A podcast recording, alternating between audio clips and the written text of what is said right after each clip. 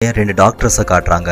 அவங்க ரெண்டு பேருமே அண்ணன் தம்பி தான் ஒருத்தர் பேரு ஜெஃப்ரி இன்னொருத்தர் பேரு கோரே. அவங்களோட ஒர்க் என்னன்னா பாதிக்கப்பட்ட எந்த ஒருத்தரும் எமர்ஜென்சிக்கு கால் பண்ணும்போது இவங்க ரெண்டு பேரும் அவங்களுக்கு உதவி செய்யணும். ஒரு பெரிய ஹாஸ்பிட்டலுக்கு கீழே இந்த ஒரு வேலை தான் அவங்க ரெண்டு பேரும் செஞ்சுட்டு வர்றாங்க. இப்படித்தான் அவங்க எமர்ஜென்சி அழைப்புக்காக ஒரு வேன்ல உட்காந்து வெயிட் பண்ணிட்டு இருக்காங்க. இந்த ஒரு நேரத்துல தான் அவங்களுக்கு ஒரு பொண்ணு கிட்ட இருந்து கால் வருது. அதுல அந்த பொண்ணு கீழே விழுந்து தன்னுடைய கை முறிஞ்சிட்டதாவும் அவளுக்கு ஹெல்ப் தேவைன்னு அவங்களுக்கு கால் பண்ணி சொல்றா. அவளுடைய அட்ரஸையும் கொடுக்கறா. உடனே அந்த பொண்ணோட வீட்டுக்கு அவங்க ரெண்டு பேரும் உதவி செய்யறதுக்காக வேகமா போறாங்க. உடனே அந்த பொண்ணை அவங்க அவங்களுடைய வேன்ல ஏத்திக்கிட்டு வர்றாங்க. வரும் வழியிலேயே அந்த பொண்ணுக்கு ஏற்பட்ட பிரச்சனைகளை பத்தியும் அவளுக்கு ஏற்பட்ட காயத்தை பத்தியும் கேட்டுட்டு வர்றாங்க. கட் பண்ணதையுமே அடுத்த சீன்ல அந்த பொண்ணுக்கு மயக்க மருந்து கொடுத்து அந்த பொண்ணை ஹாஸ்பிட்டலுக்கு கூட்டிட்டு போகாம அவங்களுடைய தனி இடத்துக்கு கூட்டிட்டு வர்றாங்க. கட் பண்ணதையுமே அடுத்த சீன்ல அந்த பொண்ணுடைய வயிற்று கிழிச்சு அவளுடைய உடல் உறுப்புகள் எடுக்கிறாங்க. அதை வித்து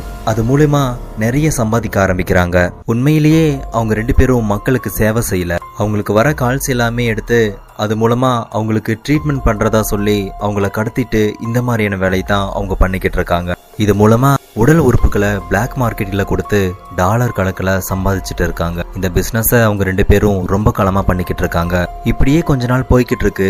ஆனால் ஜெஃப்ரி கொஞ்சம் மனநலம் பாதிக்கப்பட்டவராக இருக்காரு. கோரே தான் எல்லா விதமான பிஸ்னஸையும் பார்த்துக்கிட்டு இருக்காரு. கோரேக்கு ஜெஃப்ரி மேலே ரொம்ப பாசம் இருக்கு. அவருக்கு ஜெஃப்ரினா ரொம்ப பிடிக்கும். கட் பண்ணதையுமே அடுத்த சீன்ல ஒரு நாலு ஃப்ரெண்ட்ஸை காட்டுறாங்க. அவங்க நாலு பேருமே பிக்னிக் வந்திருக்காங்க. அதுல ஒரு பொண்ணு பேரு சிண்டி. அவங்க ஸ்கேட்டிங் பண்ணும்போது அவங்களுடைய கால் ஒரு பாறையில பட்டு வலி ஏற்பட ஆரம்பிக்குது. உடனே சிண்டி ஹாஸ்பிட்டலுக்கு கால் பண்றான் ஆனா அந்த அழைப்பு அந்த சைக்கோ பிரதர்ஸ்க்கு போகுது. உடனே அங்க வந்த அந்த ரெண்டு டாக்டர்ஸும் சிண்டிய ட்ரீட்மெண்ட் பண்றதுக்காக கூட்டிட்டு போறாங்க. கூடவே சிண்டியோட ஃப்ரெண்ட்ஸும் வரதா சொல்றாங்க. அதுக்கு கோரே சாரி நீங்க வர முடியாது. ஆம்புலன்ஸ்ல ஒருத்தருக்கு மட்டும்தான் அனுமதின்னு சொல்றாரு.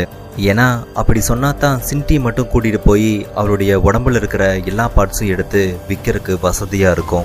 உடனே சிண்டியும் அவங்க கூட கார்ல போய்கிட்டு இருக்கா. அவளையும் போற வழியிலேயே மயக்கமடைய செஞ்சு வழக்கம் போல அவங்களுடைய இடத்துக்கு கொண்டு போறாங்க. அவளுடைய உடம்பையும் அறுக்க தயாராகிறாங்க. ஆனா கோரேக்கு இன்னைக்கு வேலை செய்ய மனசில்ல. அதனால இவளை இன்னும் கொஞ்ச நாள் முடிஞ்சு பாத்துக்கலான்னு ஜெஃப்ரி கிட்ட சொல்றா. உடனே அவங்க ரெண்டு பேரும் சிண்டிய இப்ப எதுவுமே பண்ணாம விட்டுறாங்க. ஆனா ஜெஃப்ரிக்கு சிண்டி மேல ஒரு விதமான அன்பு ஏற்படுது. அவனுக்கும் சிண்டியை கொல்ல மனசு வரல. அடுத்த நாள் சிண்டி கண் விழிச்சு பாக்குறா. அப்போ வேற ஒரு இடத்துல இருக்கா. அவ இப்ப எங்க இருக்கான்னு அவளுக்கு தெரியாது. அவளை யாரோ அடைச்சு வச்சிருக்காங்கன்னு மட்டும் அவளுக்கு புரிய வருது. அந்த ரூம்ல ஒரு கேமராவும் வச்சு அவளை கண்காணிச்சுட்டு வரத அவ புரிஞ்சுக்கிறா. அந்த கேமராவை பார்த்து தயவு செஞ்சு என்னை வெளியே போக விடுங்கன்னு கெஞ்சி பார்க்கறா ஆனா எந்த ஒரு உதவியுமே அவங்களுக்கு கிடைக்கல. அங்கிருந்த ட்ரெஸ் எடுத்து போட்டுக்கிறா. ரொம்பவும் வருத்தப்படுறா. இப்போ கோரே சிண்டிக்காக சாப்பாடு எடுத்துட்டு வர்றா. ஆனா அவன் கொடுத்த சாப்பாட்டை சிண்டி சாப்பிடாம தட்டி விட்டுறா. அவளை சாப்பிட வைக்கிறதுக்காக கோரி ட்ரை பண்றான் ஆனா அவன் அவருடைய முகத்தை காலால உதச்சு தள்ளி விட்டுறான்.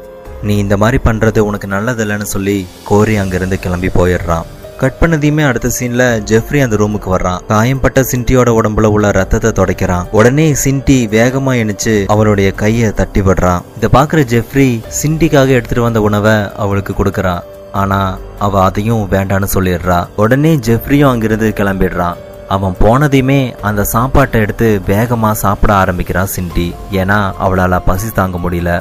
இத கேமரால பாக்குற கோரே சந்தோஷப்படுறான். கட் பண்ணதையுமே கொஞ்ச நேரம் முடிஞ்சு சிண்டி இருக்கிற ரூமுக்கு அந்த சைக்கோ பிரதர்ஸ் ரெண்டு பேருமே வர்றாங்க. ஆனா சிண்டி அவங்கள கவனிக்கல. உடனே கோரே நான் சொல்றத நீ கேட்டாகணும். இல்லனா உன்னை கொன்றுவேன சிண்டிய மிரட்டுறான். அடுத்ததா சிண்டிக்கு ஒரு செருப்பு கொண்டு வந்ததா சொல்லி அவளுடைய காலை முறிச்சு விட்டுறான். இதனால சிண்டியோட கால் ரொம்பவே டேமேஜ் ஆயிடுது. சிண்டினால அந்த இடத்துல இருந்து எஸ்கேப் ஆக முடியாது. ரொம்பவே வழியினால சிண்டி அவதப்படுறா.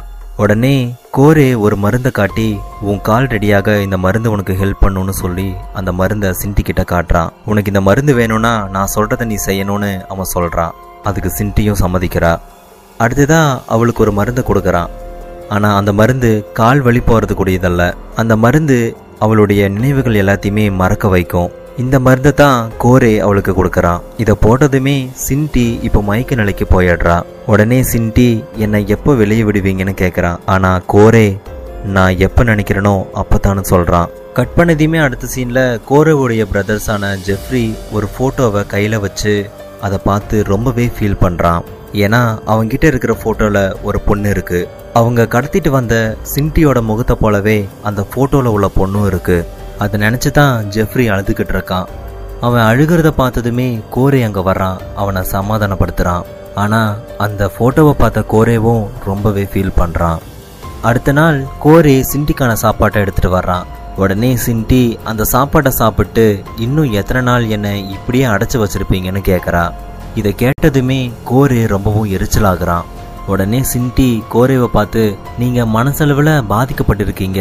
என்ன மாதிரியான அப்பாவிகளை பிடிச்சிட்டு வந்து ரொம்பவே மோசமா நடந்துக்கிறீங்கன்னு அவகிட்ட சொல்றான். உடனே கோரே நான் ஒரு பிசாசு ஒரு உடல் உறுப்புகள்னால பல மக்களோட உயிரை காப்பாத்துறேன்னு சிண்டி கிட்ட சொல்றான். கட் பண்ணதையுமே அடுத்த நாள் ஜெஃப்ரி சிண்டி சாப்பிட்றதுக்கு சாப்பாடு எடுத்துட்டு வர்றான். அந்த நேரம் பார்த்து சிண்டி ட்ரெஸ் சேஞ்ச் பண்ணிட்டு இருக்கா. அவளை பார்த்ததுமே ஜெஃப்ரி தன்னோட முகத்தை திருப்பிக்கிறான். ஜெஃப்ரி பக்கமா சிண்டி போறா. ஆனா ஜெஃப்ரி அங்கிருந்து வேகமா போயிடுறான். இதையெல்லாம் கேமரா மூலமா பார்க்குற கோரேக்கு ஒரு விஷயம் தெரிய வருது. சிண்டி தன்னோட பிரதரை கரெக்ட் பண்ணி இங்கிருந்து எப்படியாவது தப்பிக்கலான்னு பிளான் பண்றான்னு அவனுக்கு புரிய வருது. இதை பார்க்குற கோரே ஜெஃப்ரி கிட்ட சிண்டியை பத்தி எடுத்து சொல்லி அவனை அவ பக்கம் சாய விடாம பண்றான். இதையெல்லாம் கோரே கண்காணிச்சுட்டு தான் வந்துட்டு இருக்கான். உடனே சிண்டி அவ முன்னாடி உள்ள கேமராவை பார்த்து நீங்க என்ன கண்காணிச்சுட்டு தான் வர்றீங்கன்னு எனக்கு தெரியும்னு அவ சொல்றா. கட் பண்ணதையும் அடுத்த சீன்ல ஜெஃப்ரியை காட்டுறாங்க. அவனுக்கு இப்போ சிண்டி மேல ஒரு ஈர்ப்பு ஏற்படுது. அதை நினைச்சு அவன் ரூம்ல படுத்திருக்கான். எந்த நேரமும் சிண்டியை பத்தின நினைப்புகளே அவனுக்கு வந்துகிட்டு இருக்கு.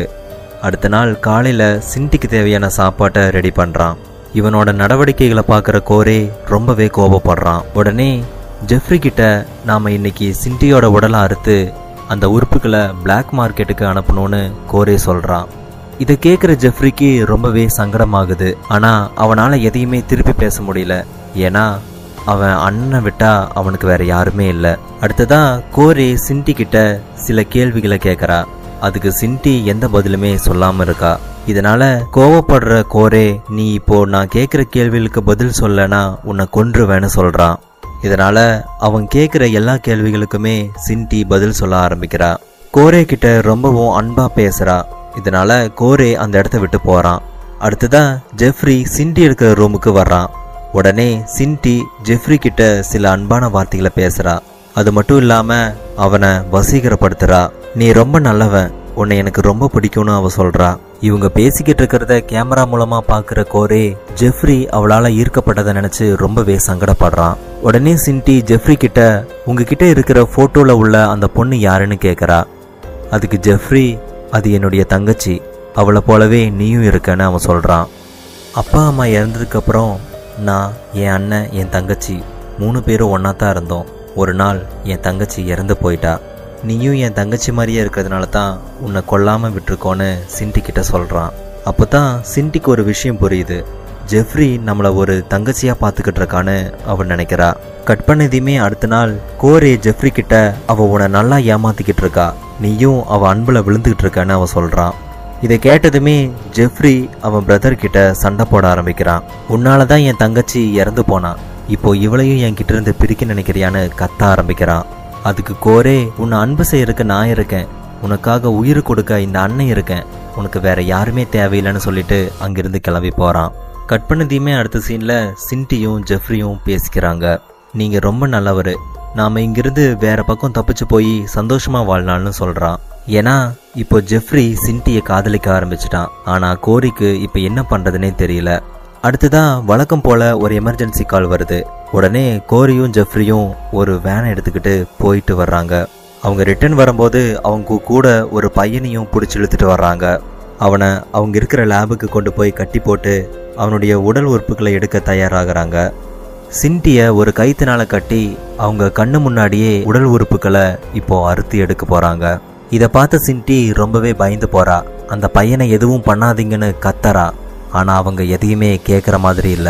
அவ கண்ணு முன்னாடியே அந்த பையனுடைய உறுப்புகளை அறுத்து எடுக்கிறாங்க. இதை பார்க்குற சிண்டி அந்த இடத்துலயே மயங்கி விழுந்துடுறா. அடுத்த நாள் கோரி சிண்டி கிட்ட சொல்றான் இந்த பையனை போலவே உன்னையும் ஒரு நாள் அறுத்து உன் உறுப்புகளை எடுக்க போறேன். நீ என் தம்பிய என்னதான் வசியப்படுத்தினாலும் உன்னை உயிரோட விட போறதில்லன்னு சொல்றான். உடனே சிண்டி இருந்த ரூமுக்கு ஒரு கேஸை விடுறான். இதனால மயக்க நிலைக்கு அவ போயிடுறா. உடனே கோரே ஒரு ஊசினால சிண்டியோட வாயை தைக்க ஆரம்பிக்கிறான். அந்த நேரத்துல தான் அந்த ரூமுக்கு ஜெஃப்ரி வரான். சிண்டியோட நிலைமைய பார்த்து அவன் அண்ணன் மேல அவன் கோவப்படுறான். அவன் அண்ணனை ஜெஃப்ரி தாக்க ஆரம்பிக்கிறான். இதுல கோரேவுக்கு தலையில அடிபட்டுருது. அந்த நேரத்தை கரெக்டா பயன்படுத்திக்கிட்ட சிண்டி ஒரு கம்பியால ஜெஃப்ரிய தாக்குறா. ஜெஃப்ரியும் இப்போ கீழே விழுந்துடுறான். உடனே அந்த இடத்துல இருந்து எஸ்கேப் ஆக ஆரம்பிக்கிறா சிண்டி. ரொம்ப நேரத்துக்கு அப்புறமா ரெண்டு பிரதர்ஸும் கண்ணை திறக்கிறாங்க. கோரே அவனுடைய தம்பியை சமாதானப்படுத்துறான்.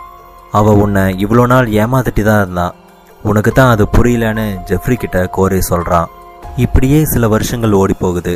ஒரு நாள் ஒரு பொண்ணுக்கு காலில் அடிபட்டுருச்சுன்னு கால் வருது. அந்த இடத்துக்கு கோரேவும் ஜெஃப்ரியும் போறாங்க. ஆனா அங்க அடிப்பட்ட பொண்ணு கூட அவளுடைய ஃப்ரெண்ட்ஸும் இருந்தாங்க. அந்த பொண்ணு கோரேவையும் ஜெஃப்ரியும் தாக்குறா. அங்க கால் பண்ணது வேற யாரும் இல்ல. அவங்களால பல கொடுமைகளை அனுபவிச்ச சிண்டி தான். அவங்க ரெண்டு பேரையும் அவங்களோட இடத்துக்கே கொண்டு போறா. அவங்க ரெண்டு பேரையும் இப்போ கட்டி போட்டு வச்சிருக்கா. ஜெஃப்ரியோட கண்ணு முன்னாடியே கோரேவோட உடல் உறுப்புகளை கிழிச்சு எடுக்கிறதா சொல்றா. இதனால கோரே ரொம்பவே பயந்து போறான். என்னையும் என் தம்பியும் விட்டுருங்கன்னு அவன் கதற ஆரம்பிக்கிறான். அடுத்ததான் வெளியே ஒரு ஆளுடைய சத்தம் கேட்குது சிண்டி வெளியே வர்றா. வந்தவ எனக்கு மனித உடல் உறுப்புகள் கிடைக்குமான்னு சிண்டி கிட்ட கேட்குறான் அதுக்காக உனக்கு நிறைய பணம் தரேன்னு அவன் சொல்கிறான் உடனே சிண்டி ஒரு அஞ்சு நிமிஷம் வெயிட் பண்ணு. ரெண்டு பேருடைய உடல் உறுப்புகள் தயாராக இருக்குன்னு சொல்லிட்டு உடனே உள்ளே போகிறான் இதோடவே இந்த படம் முடியுது. இந்த